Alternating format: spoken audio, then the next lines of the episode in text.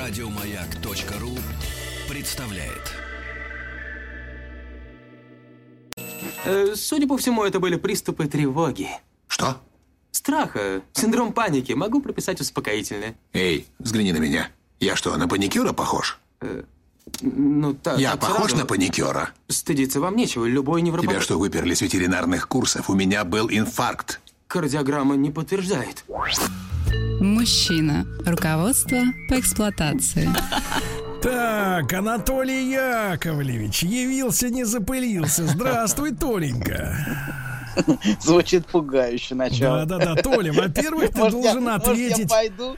Нет, нет, погоди, погоди. Пой, сейчас пойдешь, но перед этим Пойдешь надо в развер- эфир. развернуться, надо развернуться, чтобы быстрее это получилось сделать. Так вот, Анатолий у нас есть два... может, я просто войду?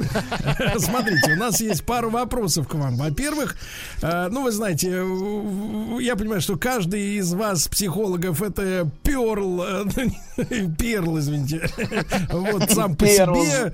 Э, Ну, такой взаимопомощи у вас нет, потому что вы все конкуренты, боретесь за бабло народное. А, но тем не менее, вот э, есть какие-то там э, да. да, Да. специализированные журналы у вас там исследования. Вот я сегодня обнародовал цифру, что за время коронавируса, да, а, спрос на услуги психологов выросли на 300%. Ну, об этом пишут. Э, Вы согласны с этим утверждением? Вы как Не знаю. планируете потратить деньги? Да, вы, вы хотите использовать нашу помощь? Вот эти вот 300 процентов. Да, да, во-первых, да. Теперь мы знаем, что по улице вы выходите с втрое большей суммой, да, во-первых. То есть вы хотите поделить на троих, что ли? Я правильно понимаю? А- Анатолий Яковлевич, нет, это нужно одному, я намекаю. А, так вот, и вторая, вторая тема уже такая. Я понимаю, вы на конкретные вопросы не отвечаете, но это и не вопрос. А вот как вы можете просто проиллюстрировать э, такую ситуацию? В тему дня сегодня нам написал, вот а, я особенно хочу обратить внимание, 29-летний, ну, с нашей точки зрения, юноша, да, который сказал, что к 29 годам у него уже не осталось друзей. Они все куда-то растворились к 29 годам. И остался только психолог, встречи с которым он ждет как воздух. Как вы считаете, вот что это за поколение такое, у которых друзья, э, значит, разматываются уже к 29 годам, и, и, и друг станов... и психолог становится другом человеку, я напомню, за деньги. Становится воздухом. Да, да. Вот вы стали таким воздухом. За воздух. Не припоминаю, не припоминаю такого. Все-таки это разный формат общения. Вот, это, через мне кажется, воздух так- и через так да. странно. Да, Могли бы вы. Анатолий, полюбить клиента? Без комментариев. Какая грязь. Ну хорошо, хорошо. Я оставляю вашу шею в порядке, не, не- не сильно ее помял. Марья Ивановна, я сяду. да, можно? Да, садитесь, садитесь, Может, да. Ну вот смотрите, сегодняшнюю тему Анатолий Яковлевич обозначил следующей формулировкой. Явная парати... парати... Еще раз. парен- Доктор, вы произнесите, пожалуйста, это слово. Да, вот вы сами Вы скажите, что написали, вы вы и произнесите. Да, давай, говори. Ну, я не дурак, я на минное поле не попрусь. Ну. Ладно. Явная парентификация. Парент, родитель. Кстати, Вот. на эту тему, Да. на эту тему, помните, вы нам рассказывали про маму, которая делится со своим сыном всеми своими сокровенными проблемами, трудностями, да? Да. И вот да. сегодня на тему дня тоже нам написал один мужчина, что все о своих проблемах рассказывает 15-летнему сыну.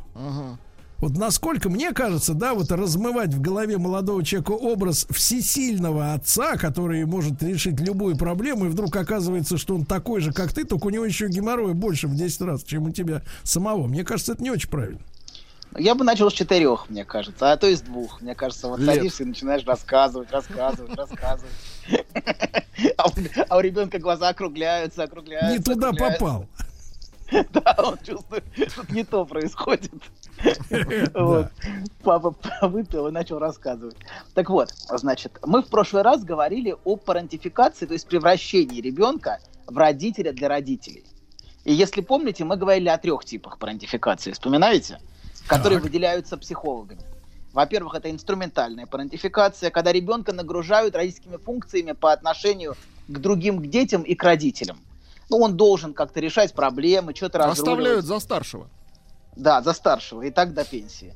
Вот. Вторая – это эмоциональная парентификация, вот то, о чем вы только что сказали, когда ребенок должен оказывать эмоциональную поддержку родителей. Так. Говорить ему, говорить ему, какой он хороший, какой он ответственный, какой он, значит, прекрасный. И третье – это нарциссическое, когда на ребенка проецирует образ грандиозных родительских фантазий. Я в целом скептически смотрю на такое разделение. В реальности вы никогда не сможете найти какой-то определенный тип. Как правило, всегда представлено все вместе. Я бы скорее выделил, если уж я выделял, явную и скрытую парентификацию. А. Вот сегодня мы поговорим о явной. А Не, в надо дать, раз Толя, скрытую. надо так говорить. А, а, я бы выделил, если бы я выделял, а я выделяю. Вот, надо так, такой оборот. отвратительно звучит. Хорошо. Ничего хорошего, доктор. Надо- Кстати, надо- доктор, у вас спрашивают, Да. бывают ли у вас дни открытых дверей? Да. Или, например, Бывает. нет, пока, нет, пока нет, у нет, меня нет. длятся дни закрытых дверей. Нет, нет, нет, вот тут были, была ночь, ночь музеев была. Бывает ли ночь доктора? Мне кажется, а у нас месяц закрытых. Так вот. Насчет дня не знаю открытых, знаю про месяц закрытых. Так вот, продолжаем. Демон. Короче говоря, так. Значит, а сегодня значит, мы поговорим о явной парентификации. И в названии «явная» уже слышно, что нагрузка ребенка родительской ролью в такой семье очевидна, когда вы на эту семью смотрите. Ребенка могут нагружать с самого раннего возраста. А родители, родители такого ребенка всячески демонстрируют свою слабость, неспособность решать проблемы и полное бессилие перед социальной жизнью. Очень часто это инфантильные родители, которые только и думают, кому бы себя вручить, чтобы их несли, решали их проблемы, принимали ответственность за их жизнь. И такие родители, как правило, не способны принимать никаких решений и просто игнорируют и отрицают те реальные жизненные проблемы, которые накапливаются. Просто как будто, как будто их нет, как будто долги не накапливаются, а как будто можно брать кредиты бесконечно, ну и вся вот эта история. И одновременно с этим они очень рано, а, значит, очень рано начинают возлагать совершенно неадекватные, такие родители очень рано начинают возлагать совершенно неадекватные и неуместные а, надежды и ожидания на своих детей. С одной стороны, они демонстрируют слабость, а с другой стороны, нагружают ребенка ожиданиями, ведя со себя со своими детьми как большие дети рядом с родителями. Нет, И- ну, и- наконец-то, наконец-то заживу, как подрастет, да? Да нет, я уже заживу, даже еще не подрастет, а уже пытаюсь.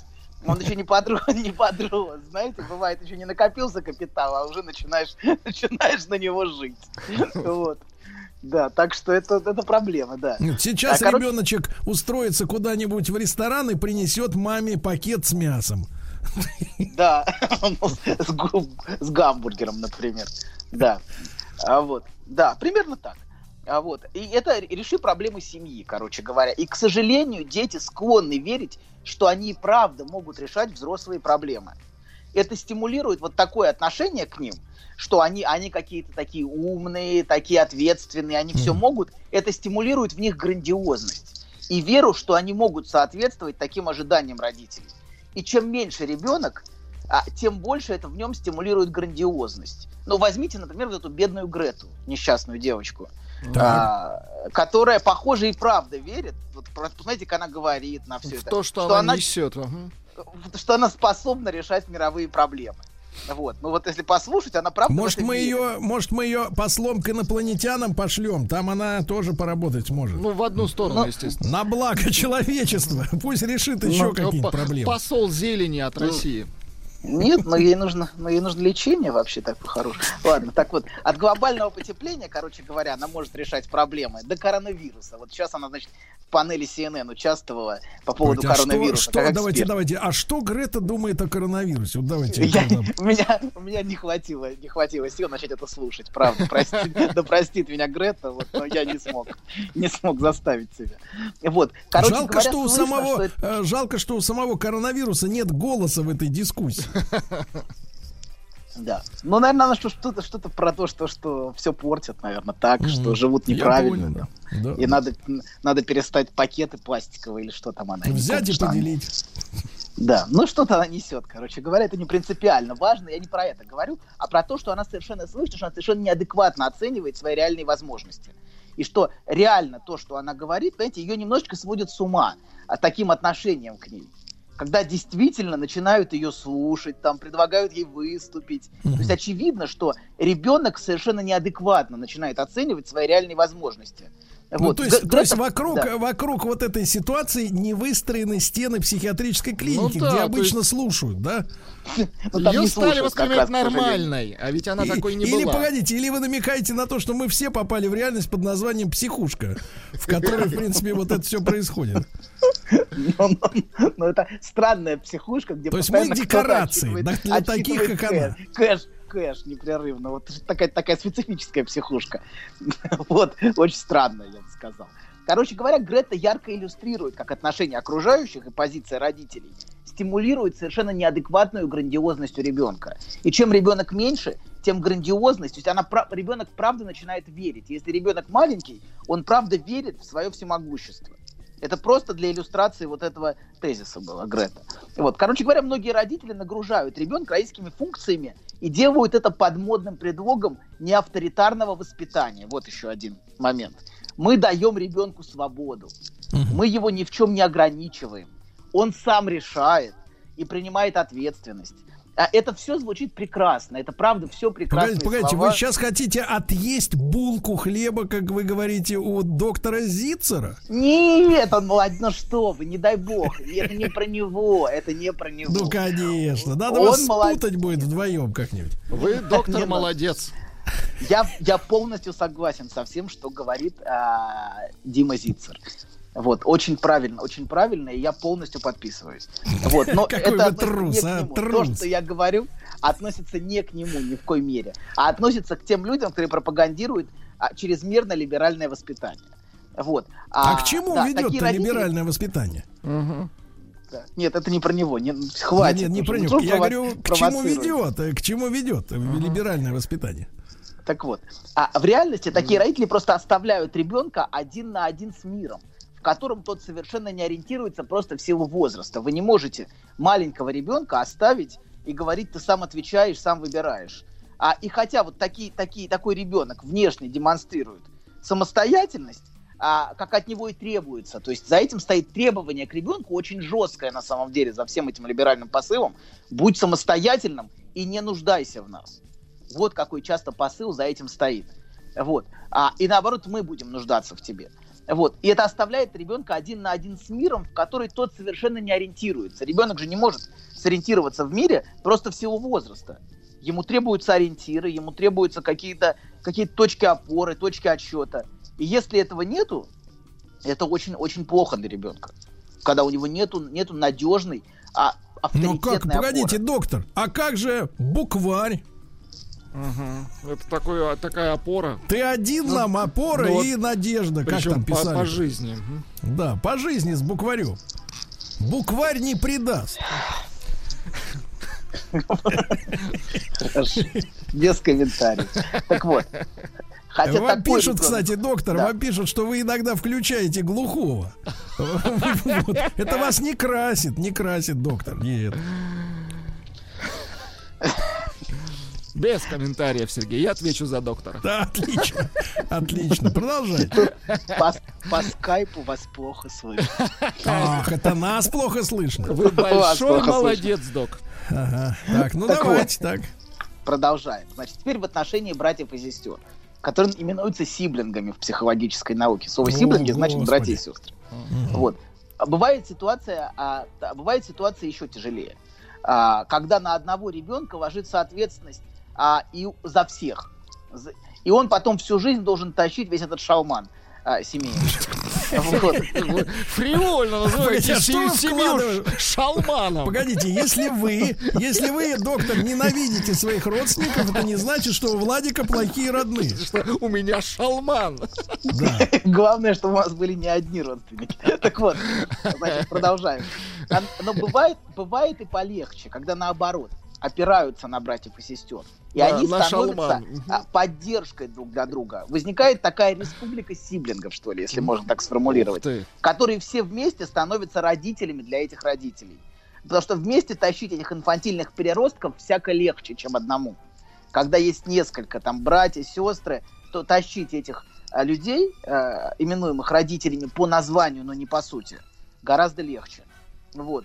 Так вот, с одной стороны, инфантильные родители а, нагружают ребенка такой ролью, они ждут от него выполнения роли родителя, ответственности. Но бывает и другая ситуация. Мы сейчас вот чуть-чуть о другой ситуации поговорим. А что ребенок просто очень рано сталкивается с, а, и обнаруживает слабость и крушение образа родителя. Сейчас Доктор, извините, Что, вам что? пишут, что семья Шалмановых обиделась на вас.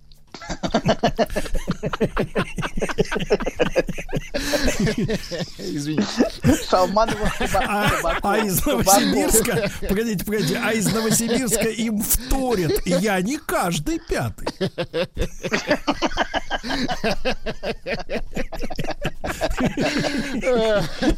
А люди-то, а человек-то, ты смотри, Бог, э, Бог не, не емо, ермошка, как там его, видит Ермошка, немножко, вот да, да. Не епошка, не епошка. Ой. Так, прошу вас, доктор, надо прошу. продолжать. Да, надо. Сквозь скайп. Сквозь Грету. Сквозь сквозь, сквозь Грету, да. Сквозь Грету И её сквозь друга. семью Шалмановых. Большого, ее большого друга. Хорошо, продолжаем. Так вот, а с другой стороны, бывает, что ребенок очень рано сталкивается с обнаружением и обнаруживает слабость родителя и крушение образа родителя. Это, знаете так, одной из фундаментальных потребностей любого ребенка, любого, является потребность в идеализированном образе родителя. А, то есть, например, например, сейчас приведу пример. Большинство из нас, например, в детстве говорили, мой папа самый сильный. Э, И это фигура, на которую ребенок внутренне опирается, и которая а, является для него гарантом безопасности. Вот это к вашему вопросу в самом начале вы спрашивали про отца или про, вообще про родителей. Так вот, вот эта идеализированная, фигура родителя является для ребенка гарантом безопасности. Со временем, в подростковом возрасте, эта идеализация ослабевает. Мы открываем, что наши родители не такие совершенные, не такие надежные, не такие успешные, не такие любящие и понимающие, как нам бы хотелось. Мы открываем их недостатки, и это неизбежный путь нашего развития. Именно Да, так доктор. мы от них отделяемся. Доктор, Вот. и тогда, Да. и тогда роль отца неудачника м, э, перенимает в жизни ребенка ствол, финка, э, лимонка. Ой, фи- финка это хорошо. Финка, это да. хорошо. У любого ребенка есть финка. Ши- Или швед, или швед. И швед. Ладно, продолжаем. Даже, Хорошо. Так вот, значит, мы открываем недостатки. И, но это, и если это происходит постепенно, медленно, и... Уймите этого переростка уже, ну Он хватит. просто ну, сколько переростку пишет, ору с вас.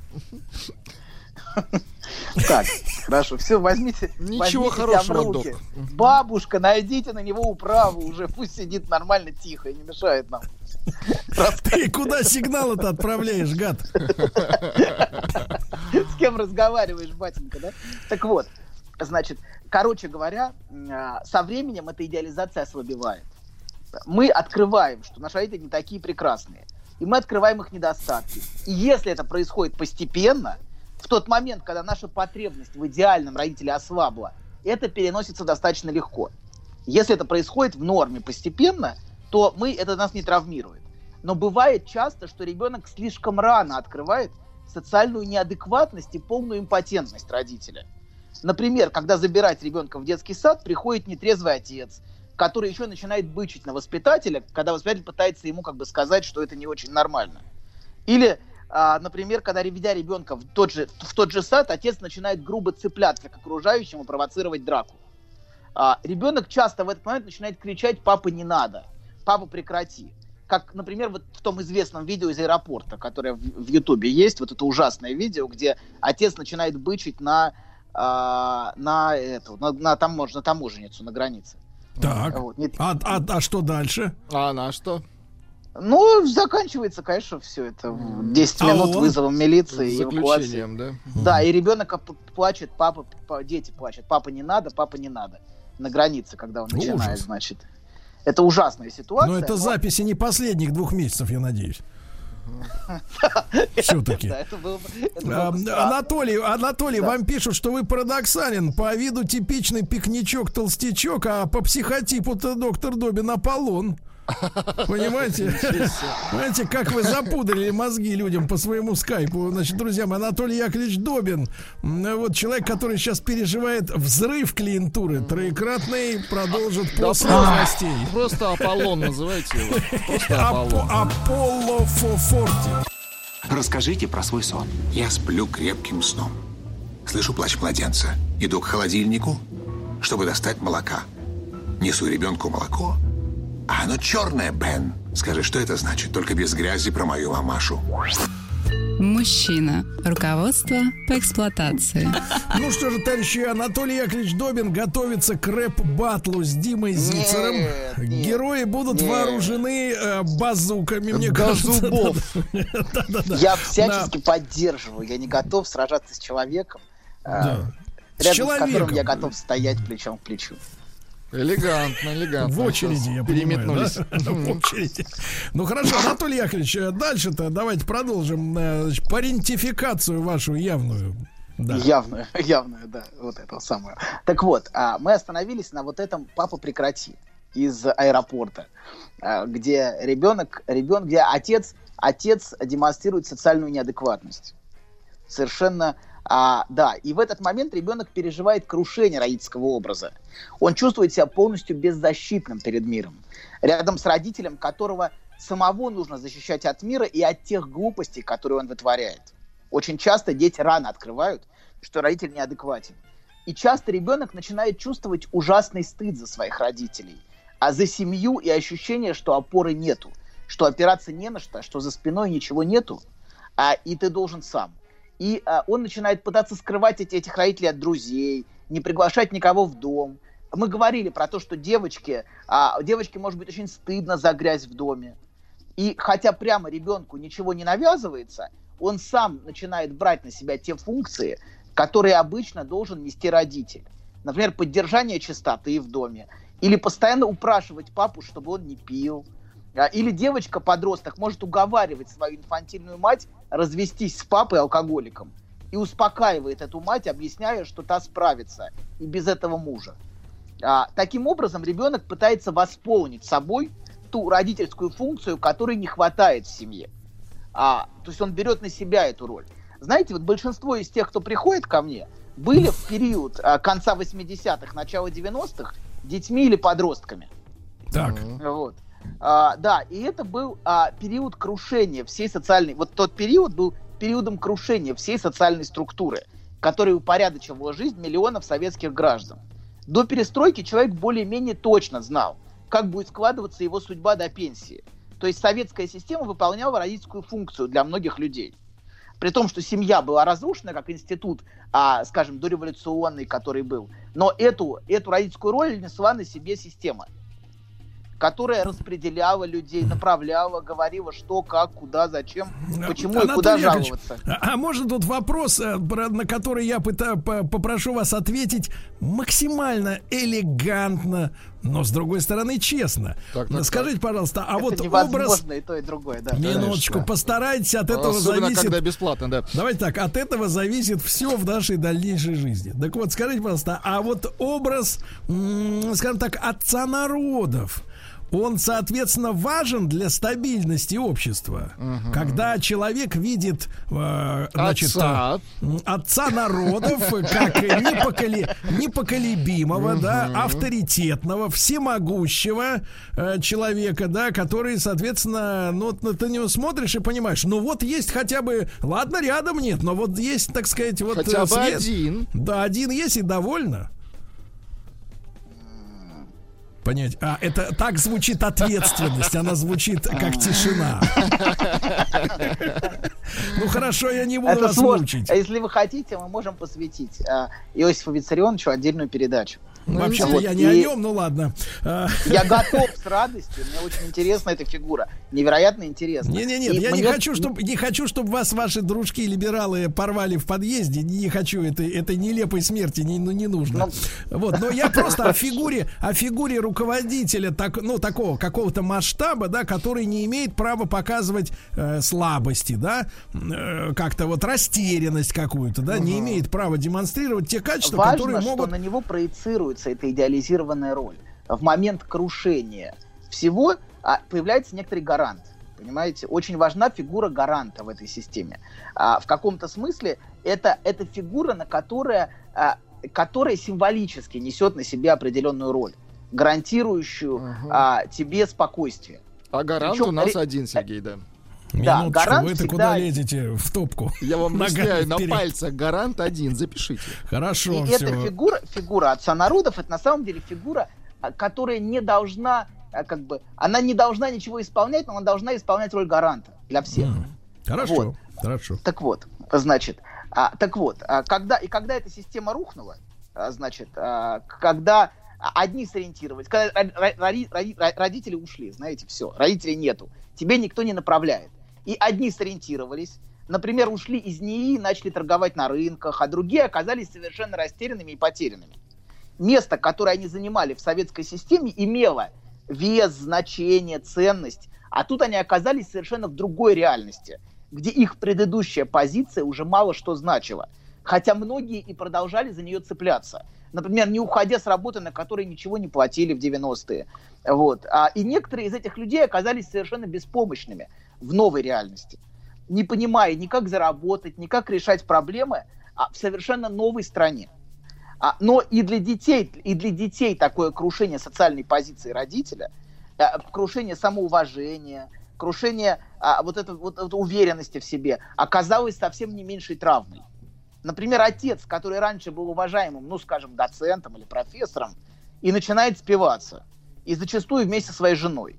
Это, конечно, вызывало, вызывало у ребенка сильную тревогу. И происходит, оказывается, это крушение образа родителя.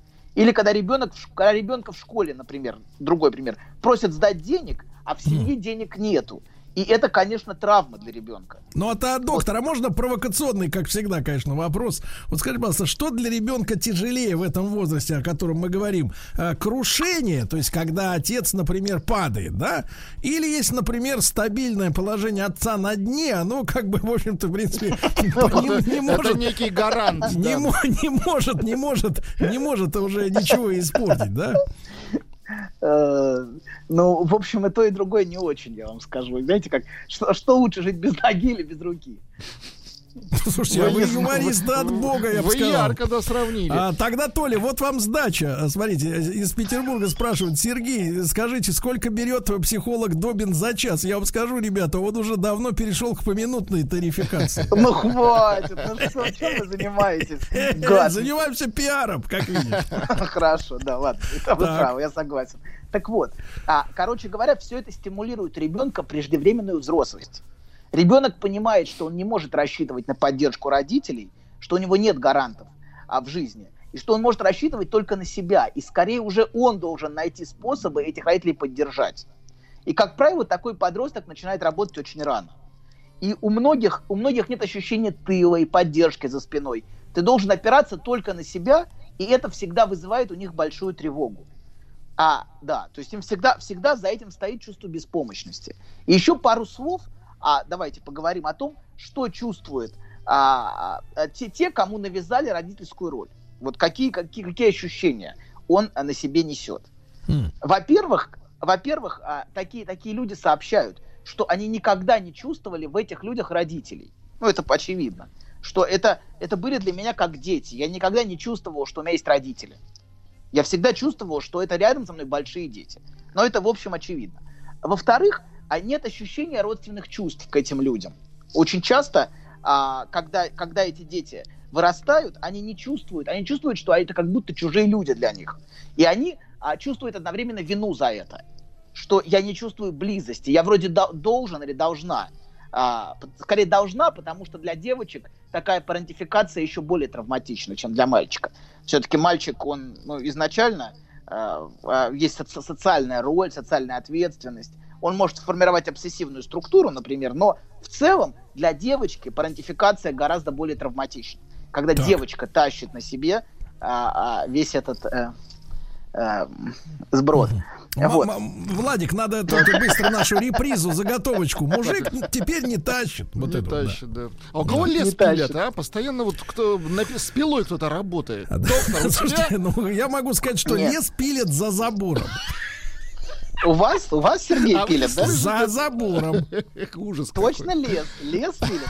какой. Кто знает, может быть, такого доктора, как вы, уже в расход пустили. Лес, лес это бумага, бумага это деньги. Так вот, значит, продолжаем. Так вот, значит, короче говоря, нет родственных чувств и очень часто ощущение чуждости, и часто им неприятно, когда родители пытаются их обнять или прикасаются к ним.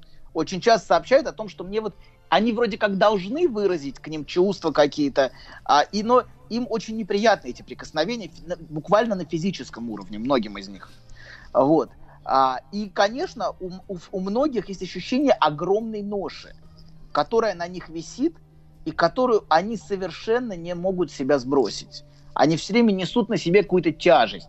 Тяжесть, которая все время прибивает их к земле. У них никогда нет ощущения легкости, нет ощущения а, свободы. Они все время как будто на себе что-то тащат. И не могут себя это никак сбросить. Ну, приятно хоть, что вы полностью свободны от этой тяжелой ноши. Я вижу, как вы расслаблены. Да. Тащит семью Шалмановых, да, доктор? И, ну, поскольку Шалман это кабак, нам не Кабаковых тоже. Семья Шалмановых Кабаковых. Вы еще переводить будете, да, нам вот эти все словечки Конечно. ваши. Да, вам Конечно. не повезло, доктор образован. Да. Вообще, ваши попытки заигрывать со мной как с жабистом, они обречены на провал. Анатолий. Да. Значит, друзья мои, Анатолий Яковлевич Добин а, сегодня, еще раз напомню, поминутная тарификация и полное отсутствие Как, совести. нет, каких бы то ни было принципов. Да, принцип один. Гони монету. Вот. Знаешь, забавно, вот выложил тебе все. И вроде как полегчало. Нет, серьезно, будто сбросил тяжесть. Молодец. Я... А вы... Док, спасибо. Мужчина. Руководство по эксплуатации. Ну что же, Анатолий Яковлевич Добин, э, прошу вас. Да. Да. Да. барьеру. Доктор А, Минутка. а мне послышалось или там предлагали пользоваться индивидуальными зубными щетками? Сейчас в перерыве в рекламе. Вам все послышалось, доктор. Это точно. Хорошо, Это вообще в другом канале. сильное впечатление. У вас нарушена Да. стереобаза, доктор. Да. Это ваши комплексы. Ну хорошо, ладно, буду знать. Хорошо, хорошо. Ладно. Ничего хорошего. Значит, продолжаем. Значит, они так, такого, рода, такого рода люди тащат на себе огромную ношу, и они хотят внутренне, конечно, послать своих родителей. Но их всегда сдерживает огромное чувство вины. Страх, что родители не справятся без них, и что они умрут без их поддержки. Они все время чувствуют раздражение а, и чувство вины одновременно. А, Разумеется, у таких а, детей есть огромное желание убежать. Или, по крайней мере, как-то откупиться от этих родителей, которые постоянно требуют от них эмоциональной поддержки. Они бы с удовольствием уехали за океан и переводили оттуда деньги. Вот, потому что общаться с ними им всегда очень тяжело. Они всегда с неохотой и скрытым раздражением отвечают на звонки, чувствуя одновременно за это смесь вины и злости. То есть, когда звонок поступает, они чувствуют раздражение и одновременно вину за это раздражение. Потому что они должны, конечно, чувствовать а, родственные чувства к этим людям. Это же родители, это же так важно любить родителей. Вот. Им сложно строить отношения в принципе такого рода людям, потому что они очень боятся оказаться в захвате, как они оказались собственными родителями. Им страшно, что отношения станут для них захватом, из которого они уже не смогут выбраться. Даже у выросшего ребенка, который живет отдельно, может быть, кстати говоря, выражен очень сильный страх, что родители заболеют. Вот у такого рода людей. Они очень злятся, что родители ведут нездоровый образ жизни, например. А, но не столько из заботы о них. Не потому что а, а, это так, так, так важно, чтобы они долго прожили. ржать, Сергей. Ну, Либо прочтите, с чего вы ржете. Чего там, чего там? Да, не могу. Вы ж- Или вы увидели в этих лесников с пилами. Хорошо. Доктор, продолжайте. Это Они подступили уже. Пустое, они уже подступились, да. Хорошо. Хорошо. Обступили. Обступили. Док. Да, пожалуйста. Хорошо, значит. А они очень, очень переживают за родителей, и они боятся, что те заболеют, а, и переживают за нездоровый образ жизни, который, конечно, у, например, у алкоголизирующих Доктор. Точки зрения Всё. медицины. Я не знаю, Да. может быть, с точки зрения высшей. высшего разума, их образ самый здоровый, но с точки зрения э, современной медицины это очень нездоровый образ жизни бухать. Вот, так вот, а, и они очень боятся, что родители... Нет, а что погодите, погодите, давайте весь родители. спектр мнений. Да. А что говорит народная медицина? Народная- Что говорят- что говорит, водкой, а, что говорят знахари? приемами внутренних. Кто что говорит? В знахаре, кто еще-то? Ну, там все про водку, мне кажется. Разные варианты прикладывания водки к разным местам. Настойки сплошные. Слушайте, вот чувствуется, Да, как поэтому. не наш ты доктор, да. внешних. Хорошо. Значит, Кстати, пришел вопрос, Короче доктора. говоря- Подождите, доктора, личного характера вопрос. Чем вы обычно закусываете? Сыр или фрукты? Ваш выбор. Сыр. Все хорошо, спасибо. Хорошо. Да, значит, продолжаем. Но сыр тоже разный, поэтому... Доктор, не отвлекаемся. Извините, я отвлекся. Я просто захотел, захотел сыра. Точно ли сыра? Сыр, сыр навел меня на мысли, и алкоголь, и все это вместе как-то. Я уже не могу продолжать. Рука начинает дрожать. Так вот, продолжаем. Да. Значит, а, короче говоря, они, бои- они боятся на самом деле, а, что родители лягут на их плечи. Вот какой главный страх. И что они окончательно окажутся в ловушке. Они и так всю жизнь тащат их на себе. Но тут требование окажется непосильным, и придется уже пожертвовать всей своей жизнью. Это их главный кошмар. Что они окажутся в ловушке, что они не смогут сбежать или откупиться. Вот. И многим детям, которые подверглись парентификации, слово-то какое, господи, очень сложно заводить собственных детей. Им Почему? очень... Потому что, во-первых, они очень боятся, что от них, у них будет зависимое от них существо, от которого они не смогут деться никуда.